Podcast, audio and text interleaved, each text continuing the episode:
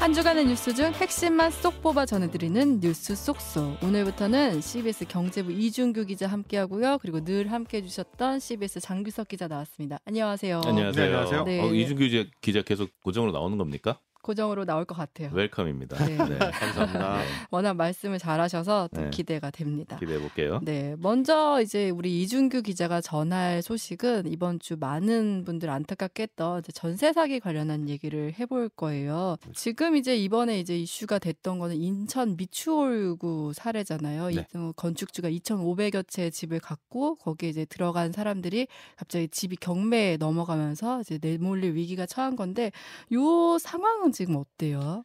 일단 그 미추홀구 같은 경우는 그 작년에도 가장 이슈가 많이 됐었고 음, 그리고 이렇게 주, 주목을 받으면은 아무리 뭐 다른 일들이 많아도 해당 지자체나 아니면 정부 부처가 인력을 투입할 수밖에 없지 않겠습니까? 네. 그래서 전국에서 가장 먼저 음. 전수조사가 좀 끝났습니다. 네. 그래서 지금 피해 세대가 2,479세대, 아. 2,479세대로 확인이 됐고 네. 그리고 이제 이 건축왕으로 불리는 이 남모 씨죠. 음. 이 남모 씨의 어떤 사- 사건의 어떤 정황 이런 걸 말씀해 주신 건데 이미 정매에 넘어가 있는 단계에 있는 주택들도 꽤 있고 네. 예. 그다음에 그렇지 않은 뭐 것도 있는데 이게 순차적으로 사실은 넘어가는 어떤 시간적인 문제인 순서라서 네. 지금 남모 씨에 대해서 수사가 진행 중이긴 하거든요. 음. 그래서 이미 이제 기소가 돼 있는 상태인데 네. 그거에서 이제 검찰이 기소한 금액이 이제 125억 원 정도라고 네. 이제 하고 있는데 나중에 추가 수사해 보니 아니다 세대 수가 한 700세대까지 돼 있고 그다음에 피해액이 500억 원대다라고 어, 했는데 네네. 근데 아까 2,500뭐 이렇게 말씀하셨잖아요. 근데 2,700여 채 정도 된다고 하고요. 어. 그리고 그 중에서 이미 2,000채 정도가 사실상 경매에 넘어갔거나 경매 단계에 들어갔다라고 아. 하는 게 이제 그 피해자 단체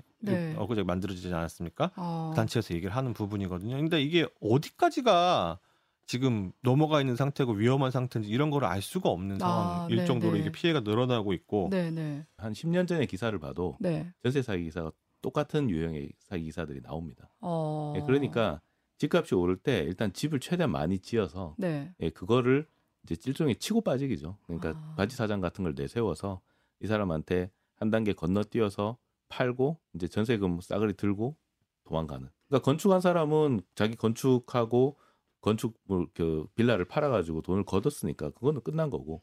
그 다음에 그러니까 일종의 폭탄 돌리기를 하는 음. 거죠. 그 폭탄 돌리기를 하는 게 결국에는 이제 전세 제도라든가 어떤 집값이라든가 이런 거에서 좀 무지한 그런 잘 몰랐던 그렇죠. 사람들을 이제 사기를 치는 이제 그런 음. 결과로 나타나는 거죠. 네. 그 이- 이런 일이 반복됐다고 하는데 지금 정부 대응은 어때요? 예, 이게 정부에서 사실은 작년부터 이게 대응이 나섰기 때문에 네. 이미 뭐, 뭐 최근에 범부처 TF 가동 뭐 이런 거 이번 주에 있긴 했었지만 사실 범부처 TF가 꾸려져서 움직이기 시작한 거는 이미 음. 작년 연말부터라고 봐야 되고요. 네. 대통령이 그때도 윤석열 대통령이 그때도 이거 좀 빨리 대안을 만들어 봐라 이렇게 지시를 해가지고 움직이고 있었는데 네. 근데 이게 사안들이 굉장히 복잡합니다. 왜냐하면 이 보증이라든지 음. 이런 거 그다음에 주택 관리 이런 부분들은 국토부가 주무부처가 맞는데 네. 금융 지원이라든지 이런 부분들은 음. 금융당국들, 금융이나 네. 금감원이나 이런 데가 또 담당을 하고 있고 네. 뭐 부실채권 캠코 이런 데가 하고 있고요. 그다음에 이 경매나 이런 부분들은 법무부가 법원이 하는 일 아니겠습니까? 음. 그래서 그런 부분 때문에 제도상으로 봤을 때 아 이거 어떻게 해야 되는가 정부 부처가 이제 협력 협업을 해 가지고 그 부분들을 채워 나가야 되는데 그래서 2월 달에 일단 1차 대책을 발표를 했고 네. 3월 달에도 2차 대책을 발표를 했는데 혹시 그 대책들 중에서 뭐 이렇게 피해자들한테 여러 도움이 됐다 뭔가 좀 그런 얘기를 들으신 내용 있으세요? 아니 그렇다고 그게 도움이 됐다면은 네. 최근에 이런 사례가 나오지 않았을 것 같은데요. 맞습니다. 네. 근데 그게 문제인 게 대통령이 경매 유예 음. 한번 적극적으로 해봐라라고 지시를 하고 나서부터야 아 뭔가 대책이 그쵸. 나타난다라는 느낌이 들었던 거는 음. 기존에 나왔던 대책들이 사실상 피해자 구제나 이런 부분에 거의 영향을 못 미쳤다. 음. 예, 굉장히 많은데요. 그러니까 실효성이 왜 왜 문제가 되냐면은 음. 네네.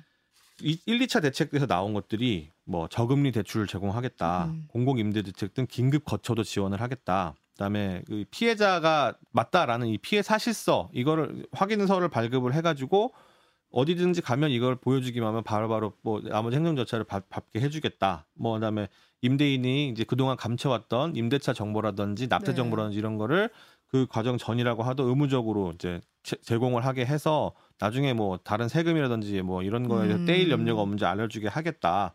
그다음에 뭐 이런 부분들까지 나오고 그다음에 뭐 어, 뭐까지 나왔냐면 살던 집을 낙찰 받으시면 나중에 새 집을 또 구하실 수 있게끔 그 집을 가지고 있는 기간도 무주택으로 계속 봐주겠다. 뭐 이런 음. 대책들이 나왔거든요. 네, 네. 사실 의미가 없냐 있긴 있습니다. 네, 네. 근데 이 실효성과 그다음에 실질적으로 이, 이 분들에게 피해에 도움이 어. 되느냐 이 부분을 따져봐야 되는데 우선 실효성을 살펴봤을 때 이 정책이 굉장히 좀 재밌고 웃긴, 웃긴 부분이 뭐냐면 네. 무주택 인정을 해주는 건 좋아요. 음. 당연히 뭐 그 청약 가점이라는 게 있지 않습니까? 그래서 그거 받아서 더 높은 점수를 해서 확률은 높아지는 건 맞는데 이분들이 전세 사기 피해를 입었잖아요. 그렇죠. 돈이 없는 거예요. 맞아요. 그러니까 만약에 그걸 저- 청약을 받아서 당첨이 돼가지고 받은다고 해도 기존에 내가 돈이 뭐 1억, 2억, 3억 뭐 이렇게 있다고 하면 그거를 바탕으로 해서 나머지 중도금을 대출받거나 이렇게 음. 나가면 되는데 당장 여기다 묶여 있고 그래서 심지어 이 집을 전셋집을 살려고 하면 그 거기도 사실 돈이 필요하지 않습니까? 근데 그걸 저리로 대출해 준다고 하는데 그것도 사실 빚이에요. 음. 저리지만 그렇죠. 이미 빚을 져진 상태에서 새또 집이 빚을 온들. 빚을 네. 질 수가 있냐? 어. 없죠. 네. 그리고 뭐 가격이 싸면 모르겠는데 뭐 아주 지방에 아주 저렴한 뭐 음. 1, 1억 원대, 2억 원대 야- 이런 아파트들이라면 어떻게든 내가 뭐 한 10년, 20년 더 고생해서 사겠다고 하는데 음. 수도권에 네. 청약되는 아파트 중에 그런 싼 아파트가 있습니까? 음. 없죠. 그러니까 이게 피해자 대책위원회 제가 얘기를 들어보니까 아니 그거 좋아요, 좋은데 그빚 좋은 개사유가 아닙니까? 어. 저희가 누가 그거를 해서 살 수 있겠어요? 뭐 이런 식의 비판을 받, 는 음. 지점이 있었던 거 음. 같아요. 근데 지금 피해자들이 가장 원하는 건 뭐예요? 피해자들이 가장 원하는 거는 뭐 전세금을 돌려받는 거니까. 음. 예. 근데 이제 어떤 범죄자 같은 경우는 그뭐 은닉 재산이 발견될 수도 있고 그다음에 음. 빼돌린 돈들 뭐 피해기고 뭐 얼마다 이래 가지고 금액이 확정돼 가지고 재판을 받고 이런 분들이 있지 않습니까? 네. 이런 경우에도 물론 이게 법상 선순위 채권자가 있다고 음. 하면은 우선 변제를 해 주고 받아야 되긴 하겠지만 뭐라도 받을 수가 있는데 음. 이제 아까처럼 이게 역전세나 이런 것 때문에 그리고 그걸 알면서도 무리하게 계속 확장해서 투자를 하는 바람에 돈을 한 세 단계 네 단계 정도 돌리게 되면 그러니까 내수 중에 있는 돈이 한 푼도 없이 음. 가진 집만 많은 이런 네. 경우들 음. 이런 분들은 사실 변제할 수 있는 능력이 없거든요. 음. 어, 나, 그 건물 심지어 전부 다 경매가 돼서 팔려도 이게 선순위권자들의 그렇죠. 배도 네. 못 불려주는 정도가 될 수 있기 음. 때문에 네, 네. 그러면은 이, 이 상황을 어디서 해줄 수가 있느냐. 음. 그러니까 정부에서는 이런 부분은 좀 안타깝지만 이거 나머지 부분을 한번 살펴보겠다라는 입장이니까 피해자들은 아니 무슨 소리세요. 일단 그 채권을 조금 정부가 가져가셔서 음. 우리한테 좀 피해금을 일단 주시고 음. 그다음에 그 채권을 활용을 해서 뭐 다른 식으로 현금화를 해가지고 이걸 보상 보전을 받고 구상 받으시는 게 어떠냐. 음. 그리고 현실 가능성은 실현 가능성은 크게 높지는 않지만 어쨌든 그 가해자들이 네. 범죄자들이 나중에 나오게 되면 또 다른 경제 활동을 통해서 수익이 나오면은 그걸로 또 이제 뭐 충당하고 이런 부분도 될 수 있지 않겠느냐 뭐 이런 음. 식의 논리를 이제 서로가 이제 가지고 있는 거여서 음. 이게 참 애매합니다. 어쨌든 음. 이게 세금인데 네. 정부에서는 마냥 이런 사태를 세금으로 퍼줄 수가 있겠느냐. 음. 그리고 사실 요 보전 방안에 대해서도 아까 말씀드렸다시피 가치가 떨어지고 이런 부분들이 있기 음. 때문에 100% 보전이 안 되거든요. 네, 네, 네. 근데 어떤 피해자분들은 진짜 가진 돈 다 때려넣고 대출까지 때려넣어서 가져, 가져, 가져갔기 때문에 이게 100% 보전이 안 되면은 내가 그냥 집을 잃, 잃고 죽느나 사, 음, 많아 음. 상황이 똑같다라는 분들도 계세요. 음. 근데 이런 분들은 반대하시겠죠. 네. 그러니까 피해자들의 의견을 한 군데를 사실 모을 수도 없는 게 음. 지금 인천 미추홀구 사건을 개- 중심으로 거기를 중심으로 이제 만들어지고 했지만 거기뿐만이냐 오늘 아침에도 보도가 나왔는데 뭐 부산에도 있고 뭐 지방에도 되게 많아요. 음. 그러면 그리고 아까 말씀드렸다시피 유형이 다양하지 않습니까? 음. 그러니까 이거 한 뜻으로 묶을 수가 없는 거예요. 그러니까 정부도 입장으로서도 아니 누가 대표자야 음. 모르는 거죠. 그러니까 음. 대화 파트너가 없다 보니까 이제 대통령실도 면담을 피해자들이 하- 해달라고 하는데 이제 그런 이유라고 해서 음. 이제 거부를 하고 있는 상황이고 네. 이런 이래서 아 이거 어, 어떻게 풀어야 되지 이런 음. 부분들에 대한 고민이 깊어질 수밖에 없는 부분입니다. 얘기를 들으니까 더 답답해지는 것 같은데, 근데 빌라왕 때부터 이게 어떻게 보면 이런 문제가 예고가 됐었는데 꼭 이렇게 사람이 죽고 나서 네. 사후 약방문으로 대책이 나오는 것 같아서 좀 안타깝긴 한데 제도적으로 애초에 이런 사기를 막을 수 있는 방법이 빨리 마련됐으면 좋겠다 이렇게 생각을 해보면서 이제 장규석 기자 얘기로 넘어가 볼게요. 우리 장규석 기자가 갖고 온 주제는 수륙 양용 버스와 네, 네. 리버 버스 네. 서울시로 가시더니 이제 확실히 교통 이런 관련 지- 아이템들 많이 지난번에도 이제 요, 요금 인상 관련 네. 얘기를 좀 했었는데 네. 예. 아무래도 뭐 제가 이제 서울시 출입을 하다 보니까 이제 좀 그런 주제로 계속 좀 빠지는 것 같아요. 네. 예. 김포 골드라인에 그 걸포역부터 이제 막히기 시작해요. 네. 걸포 북변역이라는 게 있는데 거기가 한강 신도시가 이제 시작되는 시점이에요. 네. 거기서 풍무, 고촌 이쪽이 지나면서 이제 꽉 차는데 음. 그러다 보니까 이제 걸포역에서부터 이제 어, 김포공항역까지 보통 이제 골드라인을 타면은 10개 역, 아, 10개, 한 8개 역 정도 되는데요. 그 걸포역에서부터는. 네. 그걸 타면 어, 김포공항역까지는 15분이면 갑니다. 음. 15분밖에 안 걸려요. 네. 근데 이 어, 이거 이제 골드라인하고 똑같은 경로로 이제 도로 위를 달리는 음. 이 버스를 하나 만들어 줬어요. 네. 김포 70번 노선인데 음. 이 70번 버스가 어, 김포대로를 그대로 달립니다. 똑같은 네. 라인으로 달리는데 출근 시간대에는 이게 한 30분 정도 걸립니다. 아. 예, 김포공항역까지 네. 두배두 배, 걸리, 두 배, 예, 그러네요. 두배 걸리니까.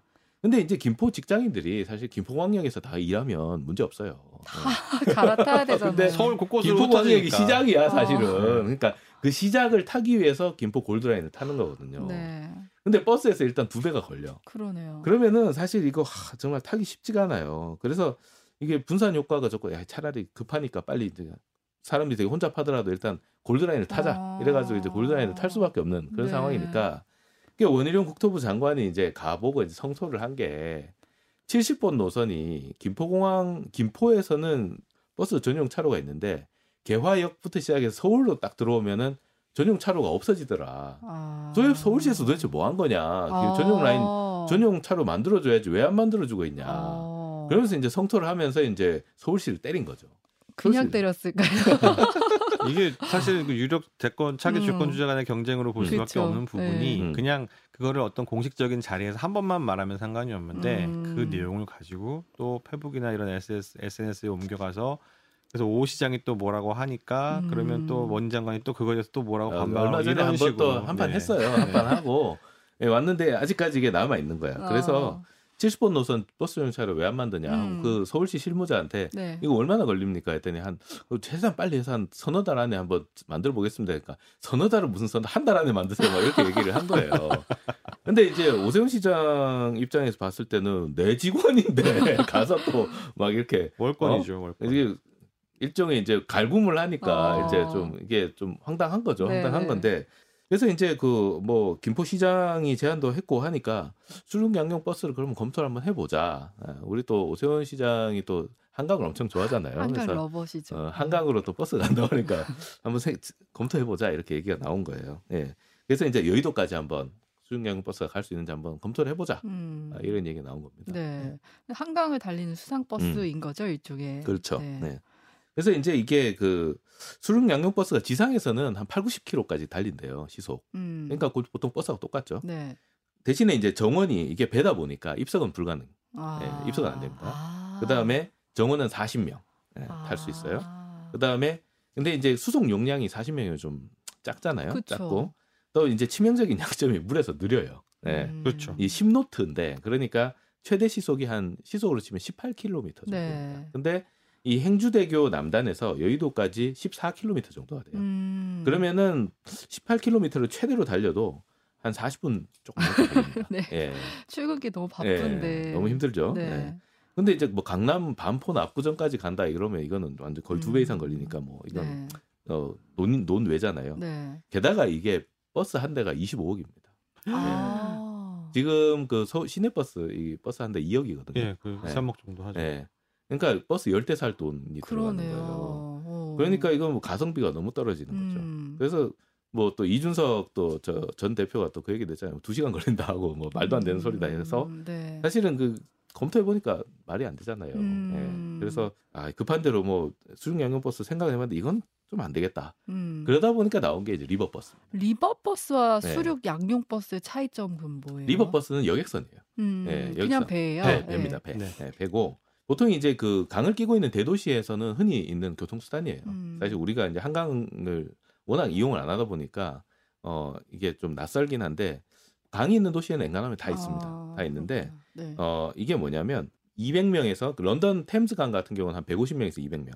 뉴욕에 이제 NIC 페리라는 게 있는데 그거는 150명에서 350명까지 태울 수 있어요. 배한 대가. 네. 버스처럼 각 정거장이 있는 거죠. 강을 네. 따라서. 아. 네. 그래서 이제 한 10개 정거장을 이렇게 왔다 갔다. 그러니까 음. 뉴욕 같은 경우는 노선이 6개나 있어요. 그러니까 음. 6호선까지 있는 거죠. 네, 네. 네. 6호선까지 그렇네. 있는 거고 어. 어 용량이 이제 그 정도 되고 속도는 어떻게 되냐? 시속 네. 50km 정도 나와요. 어, 아까 네. 수륙이 양로 버스보다 훨씬 빠르네요. 한세배 가까이 빠르네요. 세배 가까이 빠른 어. 거죠. 여의도까지 행주대교 남단에서 여의도까지 20분. 네. 어, 괜찮. 시간은 괜찮네요. 예. 20분. 그다음 수속 능력도 사실 경전철이 아까 봤지만 한 175명 음. 정도 밖에 안 되는데 네. 여객선이 훨씬 많이 태울 수 있어요. 어. 네, 한 200명 정도 태울 수 음. 있으니까. 그렇기 때문에 뭐 빨리 갈 수 있으면 이거 좀 괜찮지 않나? 게다가 음. 오세훈 시장이 저도 같이 유럽 출장을 갔지만 그때 템즈강에서 이 리버버스를 직접 타고 이동을 했었거든요. 근데 생각보다 엄청 빠르고 음. 금, 금방 금방 도착하고 그 다음에 그 승차감이 되게 좋았어요. 네, 흔들림이 거의 없고, 음. 어, 그 다음에 기관에서 나온 냄새도 안 나는 거예요. 기름 냄새도. 아. 그러니까 이거 도대체 뭐 무슨 버스야? 하고 알아봐라 이렇게 얘기를 해서 아. 한강사업본부에서 급히 알아봤는데 음. 2019년에 이제 그 이게 들어온 이제 신형 선박이고 네. 신형 선박 같은 경우는 자세 제어도 되게 잘 돼 있고 아. 그 다음에 이제 매연도 거의 없는 거예요. 어. 예. 그래서 이제 선착장에서 그 제가 이렇게 몇 군데 역을 재봤어요. 네. 뭐 여의나루역 같은 경우는 걸어서도 5분이면 갈 수 있고 어. 그 다음에 어 압구정역 같은 경우는 선착장에서 내려서 한 5분 정도 자전거를 타고 가면 되더라고요. 음. 제가 이렇게 찍어 보니까. 네. 그리고 반포 같은 경우도 반포에도 선착장인데 반포 선착장 같은 경우도 어 서초나 이쪽으로 빠지기가 그렇게 나쁘진 않아요. 그래서 음. 자전거랑 같이 활용하면은 꽤 괜찮지 않을까 이런 음. 생각은 드는데 네. 지금 말씀해주신 지역 같은 경우는 이게 음. 쉽게 말하면 입지가 좋은 특정 지역이고 한강이라는 게 이제 그 지역마다 똑같은 거리만큼 강명에 떨어져 있는 게 아니지 않습니까? 그 주변부의 어떤 경사라든지 음. 이런 게 다 다르고 그다음에 그 밑으로 지나다니는 나들목의 어떤 위치라든지 이런 거 다 다른 상태여서 그쪽에 직장이 있으신 분들한테는 도움이 되겠지만 음. 그렇지 않은 다른 지역에 계신 네. 분들 뭐 음. 이런 분들은 어떻게 접근을 네, 하나 그나마 다행인 게 이제 검토해봐라고 검토를 지시를 해놓으니까 그 전부터 이미 이제 검토를 하고 있었던 게 있어요. 나들목에서 접근성을 개선을 어떻게 해야 되고 셔틀을 놓으면 어떻게 되고 이런 것들을 이제 음. 계속 검토는 하고 있었던 거예요. 네, 네. 그래서 1년 안에 일단 하겠다고 하는데 음. 제가 봤을 때는 기후적인 문제가 가장 큰 것 같고 네, 네. 그 다음에 그 다음 문제가 이제 비용 문제인데 어. 그 다른 외국 같은 사례도 뉴욕 같은 경우도 네. 보통 4불 정도 해요. 사불. 싸지 않네요. 네, 4불 정도 하는데 다른 교통수단이 한 3불 정도 하거든요. 음. 그러니까 한 1불 정도 비싸요. 그렇죠. 그래서 이제 그 비싼 거를 어떻게 할 거냐 음. 이런 문제가 있고 그 다음에 이제 제가 이거를 취재하면서 봤을 때 가장 치명적인 약점은 뭐냐면 네. 김포에 선착장을 만들 수가 없어요. 어, 왜요? 네. 이거는? 김포 가기 전에 예. 신곡 수중보라는 게 있어요. 그러니까 행주대교가 있고 그 다음에 김포대교가 있고 네. 그 김포대교 뒤로 한강 신도시가 쫙 펼쳐져 있거든요. 음. 아, 그 김포대교 바로 뒤에 신곡 수중보라는 게 있어요. 네. 오. 그러니까 한강이 수위가 이렇게 있으면 사실 드러나 있는 수위는 이 정도지만 수중보가 있어서 배가 지나갈 수가 없어요. 아. 배가 부딪힙니다. 어. 네. 그래서 행주대교 남단이라고 서울시에서 끝까지 행주대교 남단이라고 한 얘기가 네. 행주대교 밑으로 나갈 수가 없어요. 더. 아 배가 네. 그래서 행주대교 남단까지 김포 시민들이 행주대교 남단까지 와야 되는 거예요. 어떻게 아. 와요? 네. 일단 와야 될 거 아니에요. 근데 그것도. 생각보다 거리가 있어요. 어. 네, 한강 신도시에서. 야. 네. 쉽지가 그래서 않네요. 네. 뭐 버스 노선을 개발을 하던가 셔틀 버스를 만들던가 그렇게 해야 시민들이 직접 그 행주대교까지 와서 뭐 거기서 타고 여의도 가고 압구정 막 음. 반포까지 갈 수 가는 건 좋다 이거야. 근데 일단 행주대교 남단까지는 가야 된다는 거예요. 아. 보를 손볼 수 있는 방법은 없습니까? 보를 해체해야 됩니다. 가, 가능한 네, 건가요? 보를 해체해야 되는데 보는 그 보는 사실 수위를 조절하는 문제도 있지만 이게 군사용이에요. 음. 아 그러니까 수상으로 이렇게 침투하는 걸 방지하기 위해서 만들어 놓은 네. 안보 암암리에 이제 그렇다라고 이제 얘기는 하는데 대놓고 얘기는 하지 않지만 그리고 그 신곡 수중보 뒤로는 사실 군사 지역이에요. 아. 네, 그래서 배를 운항할 수가 없어요. 그러네요. 네. 그래서 그 모든 규제들을 다 풀어야 됩니다. 그러려면. 아. 근데 그런 안보적인 문제들이 있기 때문에 사실 이게 그 김포의 선착장을 만들기가 사실 현실적으로 불가능한 상황이에요.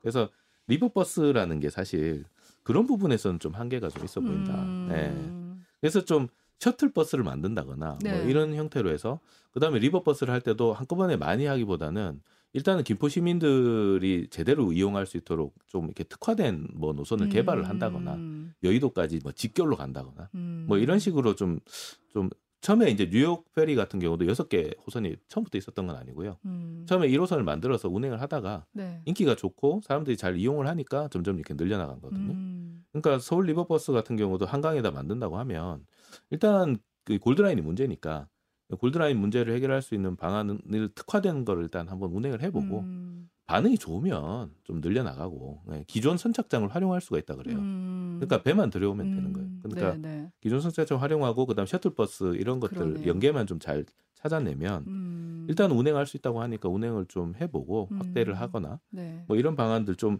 지혜를 짜내보는 것밖에 방법이 없지 않을까. 왜냐하면 어 다른 대안들은 뭐 전용 차로 셔틀버스 얘기하지만 도로가 지금 확장하는데 문제가 있고요. 그다음에 버스 전용차로도 아까 얘기했지만 교통의 어떤 음. 문제 때문에 사실은 한계가 있고 그렇다고 버스를 무작정 늘릴 수도 없고 그다음에 골드라인 자체를 늘릴 수도 없어요. 음. 그런다고 이량 편성 네. 이게 이제 한계가 있기 때문에 결국에는 수령 양용이 나오고 리버버스가 나온 얘기는 남아 있는 지금 이제 한 남아 있는 데는 한강밖에 없다는 얘기. 음. 지금 네, 네. 실제적으로 음. 현실적으로 봤을 때 그러면 좀 특화되게 그나마 이게 김포 시민들이 좀 안정감 있게 이렇게 운행할 수 있는 어떤 교통 수단으로서 음. 제대로 한번 만들어 보면 어떨까라는 생각은 해봤고요. 네. 그래서 좀 지혜를 많이 좀 짜봐야겠다. 음. 저는 개인적으로 좀 안타까운 부분이 이 두 사건이 다 제가 출입하고 있는 국토교통부랑 관련된 네. 사건인데 사실 이게 하루, 하루 이틀 어제 오늘 문제가 아니었거든요. 음. 전세 사기 같은 경우도 이미 재작년 말 하반기부터 집값이 그렇죠. 떨어 네. 빠지기 음. 시작한 그런 상황이어서 예견이 돼 있었던 부분이고 골드라인 더 오래됐고요. 그렇죠. 네. 그리고 이미 뭐 9호선 같은 경우도 뭐 계속해서 혼잡도 높다 이래가지고 문제 제기가 되고 했지만 뭐뭐 민자 뭐 이러다 보니까 뭐 여러 가지 걸림돌도 있어서 음. 손못 대는 것처럼 이것도 그런 식으로 네. 문제는 인식하고 있지만 뭔가 복잡하고 사안이 어려우니까 정부나 아니면 지자체가 뭐 하겠습니다 하겠습니다 말을 해놓고서 그동안 음. 안 해왔었거든요. 그러다가 전세 사기 같은 경우는 세 분 돌아가시고 그렇죠. 음. 전국적으로 이게 사회적 재난이라는 얘기까지 나온 음. 다음에야 대통령이 빨리 이거 해봐라고 지시하는 그런 모양새가 나오고 골드라인도 이게 사고가 그 전에도 없지는 않았겠지만 음. 요번 같은 경우는 진짜 호흡곤란 같은 그렇죠. 경우는 그렇죠. 조금만 더 네. 지나가면 사람이 죽는 문제거든요. 네. 그런 상황까지 넘어간 다음에서야 부랴부랴 이걸 알아보고 했다는 게 음. 사실은 아까 말씀하신 그런 구조적인 문제들이 하다못해 그러면 뭐 승강장을 늘릴 수 있냐 아주 대규모 건설을 해가지고 사실 역을 리모델링 해도 한 1년 2년씩 걸리지 않습니까? 그렇죠. 네. 근데 그 1년 2년을 벌써 수년 전에 했다고 하면 음. 이미 해결됐을 어, 문제인데 네. 이런 식의 정치적 역량을 투입을 못 하고 있다가 음. 이게 발등에 불이 떨어지거나 아니면 뭐 의지가 있는 장관이 오거나 음. 아니면 뭐 대통령이 어 여론 보니까 이거 너무 심각하니까 안 되겠다라고 해서 결단을 하거나 이런 정도까지만 가야 이게 이루어진다는 게 음. 이게 좀 안타까운 부분이 그렇죠. 아닌가. 이 사단이 나는 게 사실은 총선을 앞두고 있어서 이런 어, 겁니다. 사실은 예. 네. 그 전까지는 묻혀 있다가 뭐 좀 이렇게 호들갑을 떠는 게 정치권에서 이 총선하고 좀 관련이 있는 거 아닌가 싶어서 좀 음. 그런 부분에서도 좀 씁쓸함, 씁쓸함이 있죠. 네. 선거를 앞두고만 바삐 움직이지 말고 그 전에 미리미리 문제 해결에 적극적으로 나갔으면 합니다. 네, 오늘 그럼 뉴스 쏙쏙은 여기서 마무리할게요. 오늘 두 분 나와주셔서 감사합니다. 네, 네, 감사합니다. 고맙습니다.